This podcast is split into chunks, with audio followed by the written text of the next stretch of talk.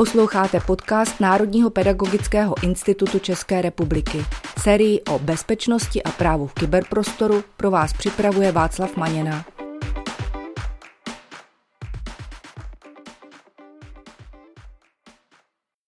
Vítám vás u dnešního dílu na téma Nenaleďte na deepfakes a dezinformace, který jsme pro vás připravili s Pavlem Matějíčkem. Pavle, vítej. Zdravím tě Václave a zdravím i vás, naše posluchače. Krásný den.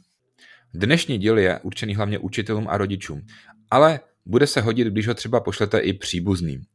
To dnešní téma není nějak nové, ale s nástupem umělé inteligence je v poslední době velice aktuální. Pojmy deepfakes a dezinformace už s námi nějakou dobu existují, ale přesto bych tě, Pavle, chtěl poprosit, abys nám na úvod vysvětlil, o co vlastně jde. Deepfake se dá vlastně vysvětlit jako tak, že je to nejspíš pomocí umělé inteligence nebo strojového učení, případně nějakým jiným pokročilým nástrojem, generovaný fake. Slovo fake asi všichni znáte, je to nějaký jako podvrh, podvod, něco podobného. Deepfake znamená, že je hluboký. A i v tom případě by se dalo říct, že to je prostě jako velmi kvalitně udělané a velmi těžko běžným okem pro neznalého člověka rozeznatelné. Takže ty deepfakey jsou dneska většinou spojovány právě s umělou inteligencí, která vlastně umožňuje jejich generování a o těch si hlavně dneska budeme povídat. Co je to dezinformace?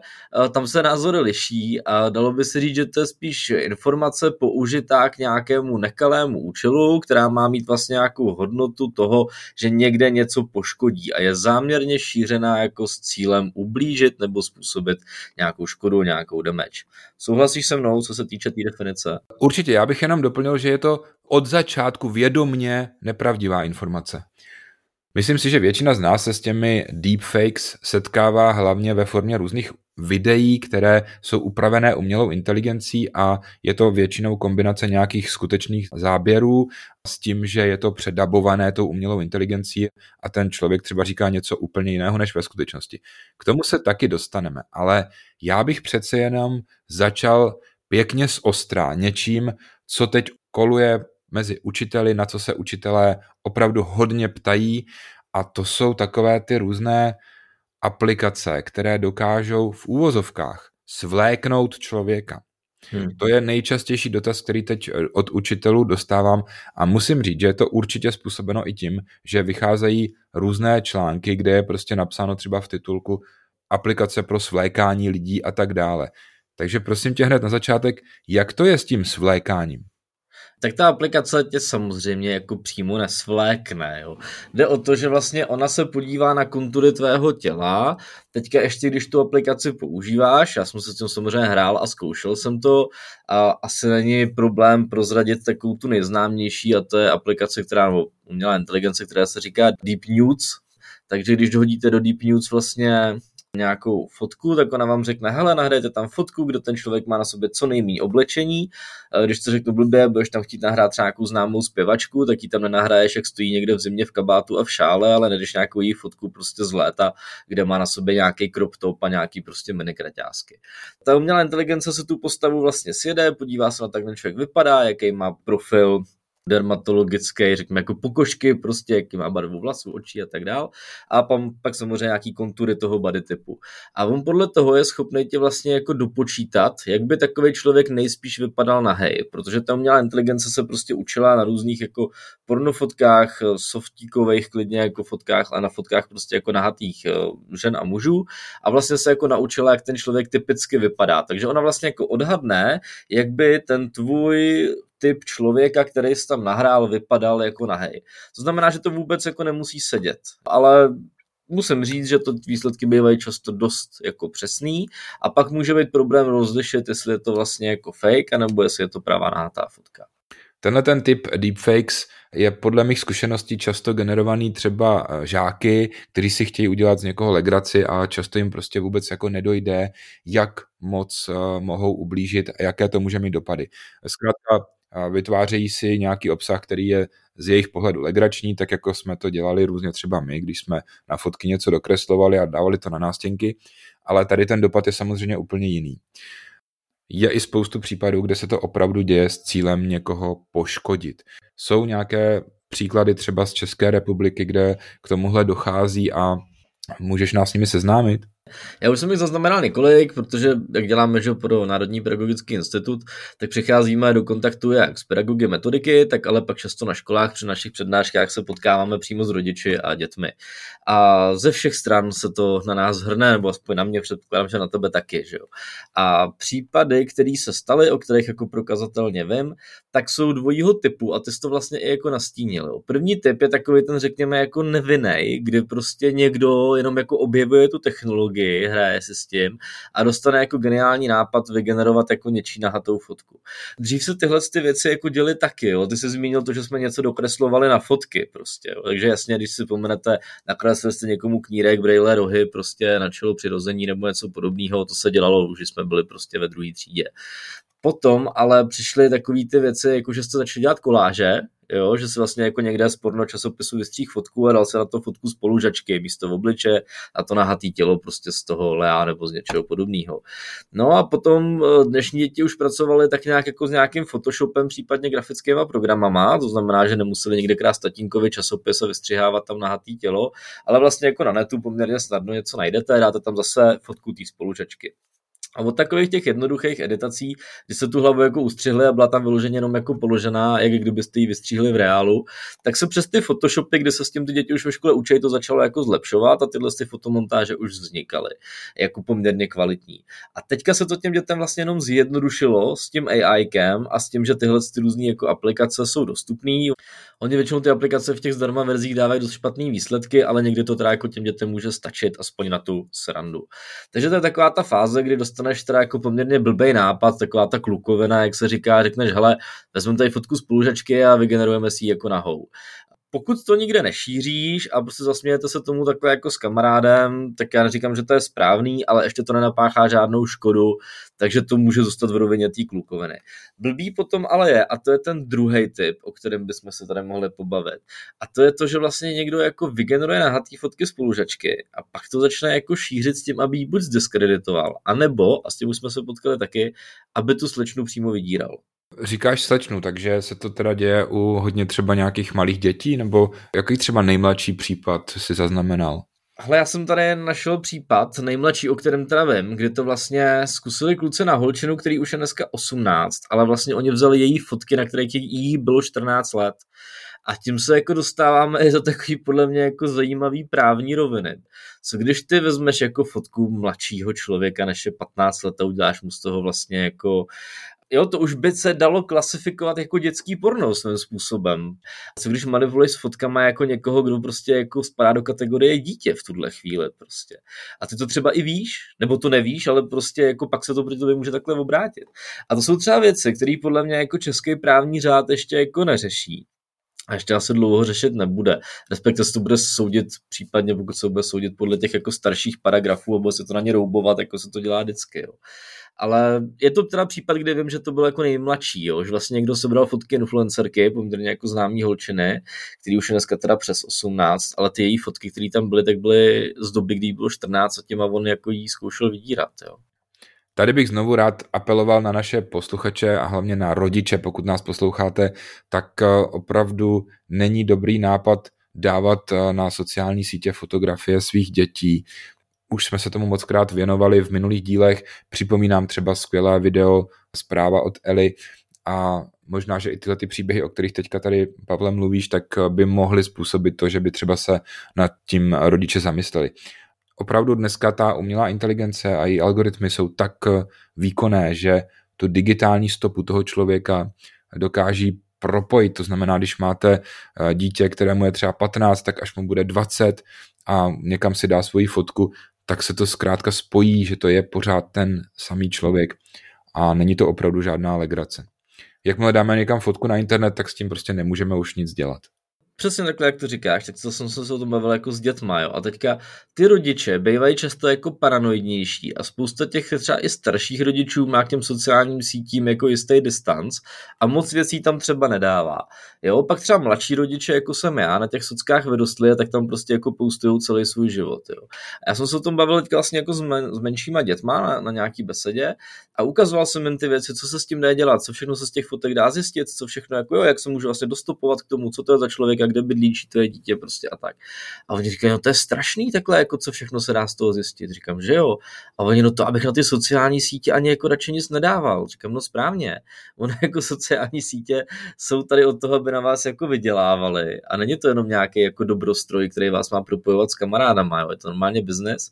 A čím víc informací jim dáte, tím víc jich použijou proti vám a nebo je pak může někdo zneužít, když se vám do těch sítí třeba dostane. A to je pak jako problém, a kterým ty děti vůbec tady v té rovině jako nepřemýšlej. A tuhle tu rovinu právě neznají často ani ty rodiče, takže jim to nemůžou předat. Jo. A třeba zrovna i teď, když se bavíme tady o tom, že ty máš někde nějaký fotky, které jsou jako poměrně málo oblečený. Jako spousta mladých dívek, ale třeba jako maminek, fotí takzvaně vyzývavý fotky. Jo. A minule mi jedna paní moderátorka v jednom, v jednom rozhovoru, co jsme spolu točili, nějakého ženského magazínu, tak mi říkala, no dobře, ale co mám jako dělat, když mi píšou chlapy po tom, co jako někde nazdílím ty vyzývavé fotky. Říkám, no víte, ono se to vyzývavé fotky jmenuje, protože k něčemu vyzýváte, typicky k nějaké akci, takže jako tu akci musíte očekávat a musíte očekávat, že nemusí být příjemná. Jo. A takže samozřejmě moje jako knížecí rada je, prostě nedělejte vyzývavé fotky, pokud nechcete, aby vám na někdo reagoval. Jo. A ono je to teda blbý, ale ono tak prostě je. A tady u té umělé inteligence, čím víc podobných fotek máte a čím víc se snažíte být jako slavný, známý a podobně, tím máte větší šanci, že vás někdo prostě takhle nejenom slíkne, ale může prostě vám udělat třeba i deepfakeový video, prostě nebo deepfakeový hlas a ten proti vám pak může použít. Posloucháte podcast Národního pedagogického institutu. S Pavlem Matějčkem si dnes povídáme o deepfakes a dezinformacích, které pomáhá vytvořit umělá inteligence.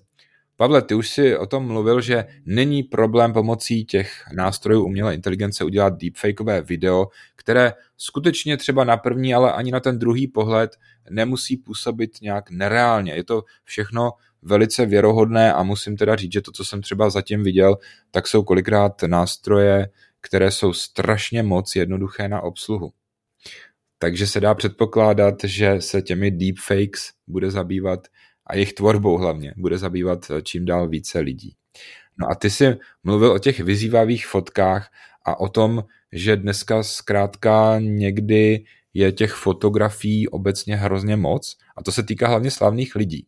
A mě hned napadlo, že ti slavní známí lidé jsou tomuhle vystaveni vlastně dnes a denně. Já třeba teďka, když se podívám na YouTube, tak tam eh, vyběhne na mě reklama a tam mě nějaká slavná osobnost láká na třeba nějaký finanční produkt. Předpokládám, že tohle to jsou taky jako deepfakey.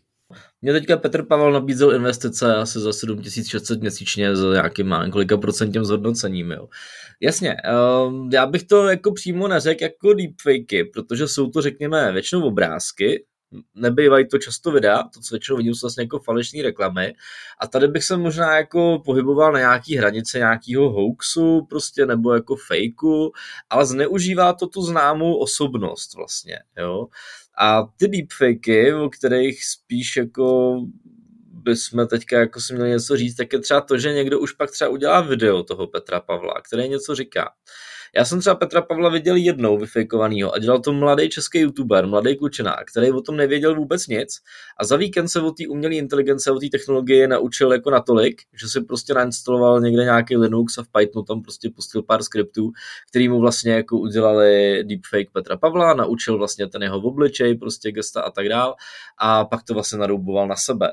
A když tak vám potom do popisu podcastu hodím i odkaz na tohle videjko. Klučená hrozně šikovnej, hrozně se mi to jako líbilo. A kromě vlasů, který, se kterými měl nejvíc problémů, by se to jako dalo, jo, na to, že to byl jeho první pokus prostě, tak dobrý. Jo, asi by se to poznat dalo, musím říct, že ten výsledek jako člověk, který se na to koukne a nemá nějakou oční vadu, tak by řekl, hele, to je nějaký trošku trhaný nebo takhle. Ale hele, bylo to udělané jako pěkně. Tím chci říct, že vlastně jako i mladý člověk, který s tím jako nemá žádnou zkušenost, není to profík, prostě není to přímo grafik, tak to se zbastlí za víkend. Podobnou věc udělal Kamil Kopecký, taky to bylo s panem prezidentem. A on se zeptal na tom Facebooku pod tím videem jako svých přátel nebo lidí, které tam má, jestli by to poznali.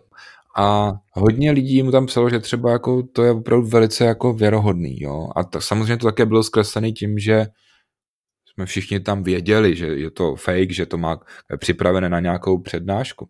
Na tenhle jeho výtvor se můžete podívat taky na úžasné stránce od Jindry Zdráhala, kterou najdete v popisu podcastu. A ta stránka je skvělá v tom, že rozebírá vlastně různé, neřeknu jenom deepfakes, ale obecně podvody bez umělé inteligence a podvody, do kterých se zapojuje ta umělá inteligence, jak to poznat a jak proti tomu třeba bojovat. Jo, já jsem zase tady viděl vlastně jeden slovenský autor, teďka se nevybavuju jméno, ale potom, až vám budu dávat YouTubeový videjko zase do popisu podcastu, tak ho tam uvidíte, tak udělal vlastně úplně parádní video, kde vlastně jako mluví slovenský politici, respektive jejich deepfakey a říkají, vůbec nevím, kdo je a, a teďka to jméno toho autora prostě, jo. A vlastně říká, že říká to tam prostě Fico a nevím, Danko a tyhle si prostě další lidi, co tam teďka jako lítali před těma volbama. A on vlastně chce jako na to, e, mimochodem ten člověk, který to dělá, tak je známý jako i ve světě těma deepfakama, a ten jsem slovenský autor, a ten vlastně chtěl jako upozornit na to, že je vlastně jako relativně jednoduchý ten deepfake udělat, když víte, jak na to. A vlastně pokud to posuneme od těch žáků k těm vlastně profesionálním autorům, tak samozřejmě už jste asi i vy zaznamenali různý jako fakeový videa, třeba jako Vladimíra Zelenského, který se vlastně jako vzdává a kapituluje prostě a podobně. Nebo Tom Cruise je hodně zprofanovaný, jo, asi vám klidně dáme jako i odkaz eh, na Toma Cruise, který vlastně jak má strašně moc jako obrazů, ze kterých se můžete učit, tak je relativně jednoduchý ho jako nafejkovat. Takže tak, no. A možná bychom si mohli říct, jako jak to poznat, ty deepfakey. Co podle tebe, Václava? Pokud jde o deepfakes, tak je neuvěřitelně snadné je vytvořit a neuvěřitelně složité to vlastně rozpoznat. Zatímco u těch klasických fotografií třeba zmanipulovaných nebo videí, je možné použít různé nástroje k ověřování. Zase, pokud vás ty konkrétní nástroje třeba zajímají, podívejte se určitě na tu stránku Jindry Zdráhala, kterou najdete tady v popisu podcastu. Mimochodem tam tedy najdete i nádherné příklady třeba ze školství, jak děti podvádějí. Ale pokud tedy do toho zapojíme umělou inteligenci, tak ta detekce je v mnoha případech v současné době nereálná, prakticky nemožná. Vznikají různé technologie. Samozřejmě to může být za 14 dnů jinak, ale pořád ty technologie na tu detekci těch deepfakes, anebo obecně na detekce obsahu, jak detekovat obsah, který je vygenerovaný umělou inteligencí, tak je to velice složité. To platí třeba ale i pro textové informace. Není problém pomocí umělé inteligence vygenerovat nějaký třeba nenávistný příspěvek na Facebook. A velice špatně se to detekuje, že to udělala umělá inteligence. Já už jsem tady teďka se jako dostal ke dvou věcem. První je název toho autora a byl to Martin Spano, což je ten slovenský autor, který uh, vlastně dělá ty deepfakey a já vám pak tam hodím YouTube videjko. A druhá věc, uh, na to jsem narazil právě ve videu toho mladého klučiny, který teďka taky nevím, si nevybavu to jeho jméno, za což se omlouvám, ale to jmenuje se to Deepware, uh, deepware.ai a tam je vlastně jako Deep News Detector, nebo Deep News, Deepfake Detector by se dalo říct, jo, že to je. Že i když dáte vygooglit Deepfake Detector, tak vám to se najde ten Deepware. A pokud vy tam nahrajete YouTubeový video, tak ono to na tom videu, ono se to na něj koukne, ono to dělá dvě věci. První se podívá na tu adresu, jestli už ji někdy analyzoval a pokud ano, tak vám zobrazí třeba i na kešovaný výsledky, že třeba ví, že tohle video prokazatelně fake je. Druhá věc, pokud tam nahráte třeba i nový video, který jste někde jako viděli a je teda potřeba, dávalo se tam jako YouTubeový videjka, teďka koukám, že už to nechce jenom YouTubeový link, můžete tam i uploadovat, což je fajn, tak vlastně on to vaše videjko zkoukne, podívá se na různé věci, podle kterých by se to dalo poznat, a na to se teďka zaměříme, a řekne vám, jestli to je fakeový video nebo není. Takže ano, to je přesně jako AI nástroj, který vám může pomoct jako detekcí toho deepfakeu. Neříkám, že je úplně přesný, ale lepší než nic. Jenom prostě varuju obecně u těch nástrojů, tak jak jsme třeba i zkoušeli, je tam velký procento falešně pozitivních detekcí to jsou různé ty automatizované nástroje třeba na detekci manipulovaných fotografií, videí a tak dál, tak ono to pak ukáže i u fotografie, která je prostě úplně v pořádku, že to třeba je deepfake. Ale určitě je to něco, co můžete vyzkoušet. Jenom tady platí taková univerzální rada, která obecně platí při práci s umělou inteligencí. Zkrátka je potřeba to ověřovat hodně pomocí takových těch klasických metod a nevěřit automaticky tomu, že ten nástroj prostě řekne, ano, tohle to je deepfake. Takže na co bychom se měli zaměřit, pokud tedy použijeme tu inteligenci přirozenou. Ty už se to naznačil, že se tomu budeme věnovat. Takže co radíš? Ale radím vzpomenout se na dětskou písničku, kde se zpívá oči, uši, pusa, nos. a to je vlastně ono, jo. A to mě napadlo teď a to budu používat. Hele, eh, je to, je to prostě jako tak, jo. Oči, uši, pusa, nos jsou věci, kde vlastně můžete najít nejčastěji nějaký já tomu říkám jako mismače, jo, prostě nějaký jako chyby. Eh, ta umělá inteligence, když to generuje, tak ale můžete se podívat třeba na stránku, která se jmenuje This person does not exist. Jo? Tahle osoba neexistuje v češtině. A tam je prostě AI generátor, který tam náhodně prostě dává obličeje. Na této stránce pokud je bez pomlček, oni jsou dvě, jedna je s pomlčkama mezi slovama, jedna je bez, tak na té stránce bez pomlček vlastně můžete vidět často ty chyby právě v oblasti těch očí, typicky když má třeba člověk brýle, tak najednou ty vidí, že třeba přes ty brýle jako prosvítá světlo, nebo je tam jiný pozadí, nebo chybí pacička, nebo tak. Často kolem očí můžou být poškozený vrázky, nebo to můžou být nějaký artefakty prostě kolem těch očí a tak. Oči už se dneska docela dařej, takže druhá věc, na kterou se můžete zaměřit, tak uh, může být nos a hlavně pak jeho stíno, stínování, případně jako odstín oproti zbytku pokožky, nebo nějakého pokřivení v oblasti vlastně nosních dírek. Potom zuby, pokud, uh, já tam často vidím, já tomu říkám žraločí zuby, že často jsou ty zuby udělané špatně a někdy to má třeba dvě řady zubů ta osoba, nebo máte zuby jako moc do špičky, nebo prostě jako má třeba jeden dlouhý široký zub, který vypadá jak dva. Jsou to takové drobnosti, na které už si tak musíte tu fotku třeba přiblížit, ale bývá to tam vidět. A s čím to má podle mě největší problém, tak jsou uši. Každý ucho může vypadat jinak a třeba u dam, pokud mají ušnici, tak tam bývá velmi špatně často vykreslená ta naušnice. Jo? Takže to jsou takové věci, na které bych se jako na obličejových fotkách zaměřil. Pokud jde potom o fotografii celého těla, tak tam jednoznačně prsty, eh, protože umělá inteligence by to řekl blbě neumí počítat a často tam třeba naklesí třeba 6 prstů, 4 prsty, nebo je máte různě pokroucený, prostě dlouhý, víc kloubů. A ty klouby bývají často jako častý, že máte takový ten jako vetřelčí pařád prostě, nebo něco podobného. To zní možná, Pavle, až příliš optimisticky, jo? protože to, co jsi tady říkal, tak eh, je sice pravda, ale ono už to třeba za měsíc být pravda tak úplně nemusí, protože zkrátka ta umělá inteligence se neustále zdokonaluje v tomhletom. Na druhou stranu, hodně z nás se třeba na ty videa dívá na malé obrazovce mobilního telefonu. Může to být i na nějaké sociální síti, která tím, že se tam to video třeba nahraje, tak zkreslí tu kvalitu, zhorší. A všechny tyhle ty detaily tam pak jako zanikají a my máme tendenci potom tomu věřit, protože to ještě navíc často jsou věci, které mají vyvolat emoce, rychlou reakci. Takže já bych poradil chladnou hlavu a zkusit tu informaci vážně ověřit z více zdrojů. A nedá mi to, abych tady nevzpomenul na ten slavný příklad té složenky. Pamatuješ na tu složenku? Jo, pamatuju. Pamatuju se na případ se složenkou. Tam byl vlastně nějaký ústřižek a někdo tam vlastně jako psal, hele, to není možný, někteří naši spoluobčané prostě berou na dávkách víc než my. A byla tam částka, teďka na to koukám, 96 419 korun.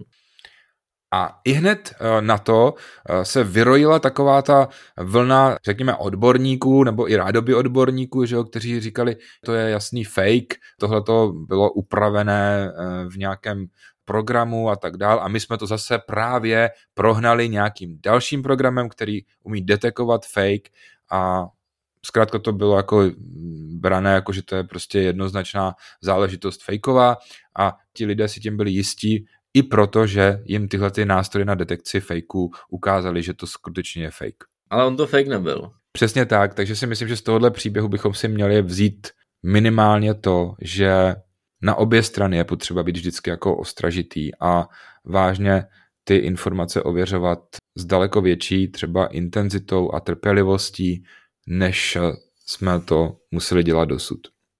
Ale abych možná potom do popisu podcastu dal uh, nějaký takový super stránky, jako třeba Hoax.cz, manipulátoři.cz a podobně, protože to jsou weby, kde si tyhle ty častý jako různý hoaxy, deepfakey můžete ověřit. tak je dobrý sledovat stránky ministerstva vnitra, který tam má podsekci Eh, organizace, která se zaměřuje na boj proti hybridním hrozbám. Ono to má takový dost zvláštní název. Eh, nicméně hybridní hrozby jsou právě takovéhle dezinformace a fake news, které mají za účel jako rozvrátit naší společnost a tyto hrozby přichází hlavně z východu, stejně jako zlo v pánovi prstenů. Takže tady v tom případě bych byl obezřetný a je dobrý si tyhle ty věci ověřovat. Můžete k tomu využít spoustu zdrojů, my vám tady některý dáme a dáme vám tam určitě i link na Padlet, který zpracoval Václav Maněna, kde jsou pak i různý kvízy, kde si můžete vyzkoušet, jak moc vy dokážete rozpoznat třeba jako fakey, dezinformace, hoaxy a upravené fotky. Takže doporučuji, bude teďka dlouhá ošklivá zima a budeme trávit víc času online, takže je dobrý se na tu online várku těch dezinfo, spamů a skemů, které na nás budou pomalu připravit. Takže určitě můžete využít zdroje od nás z podcastu. A my vám držíme palce, ať v tom boji s těmi dezinformacemi a deepfakey vyhráváte. Možná vám připadá, že ten dnešní díl byl takový hodně pesimistický, ale jak už Pavel říkal, připravili jsme pro vás odkazy na hodně nástrojů, které vám mohou v tom boji pomoci a můžete je využít právě i při výuce informační gramotnosti. Za mě super Václavé, tyhle ty zdroje se vám určitě hodit budou a my vám přejeme, abyste na tyhle ty deepfakes nenaletěli, nešířili je dál a naopak jste šířili stejně jako my o světu. Děkujeme, mějte se krásně a u příštího dílu naslyšenou. Naslyšenou.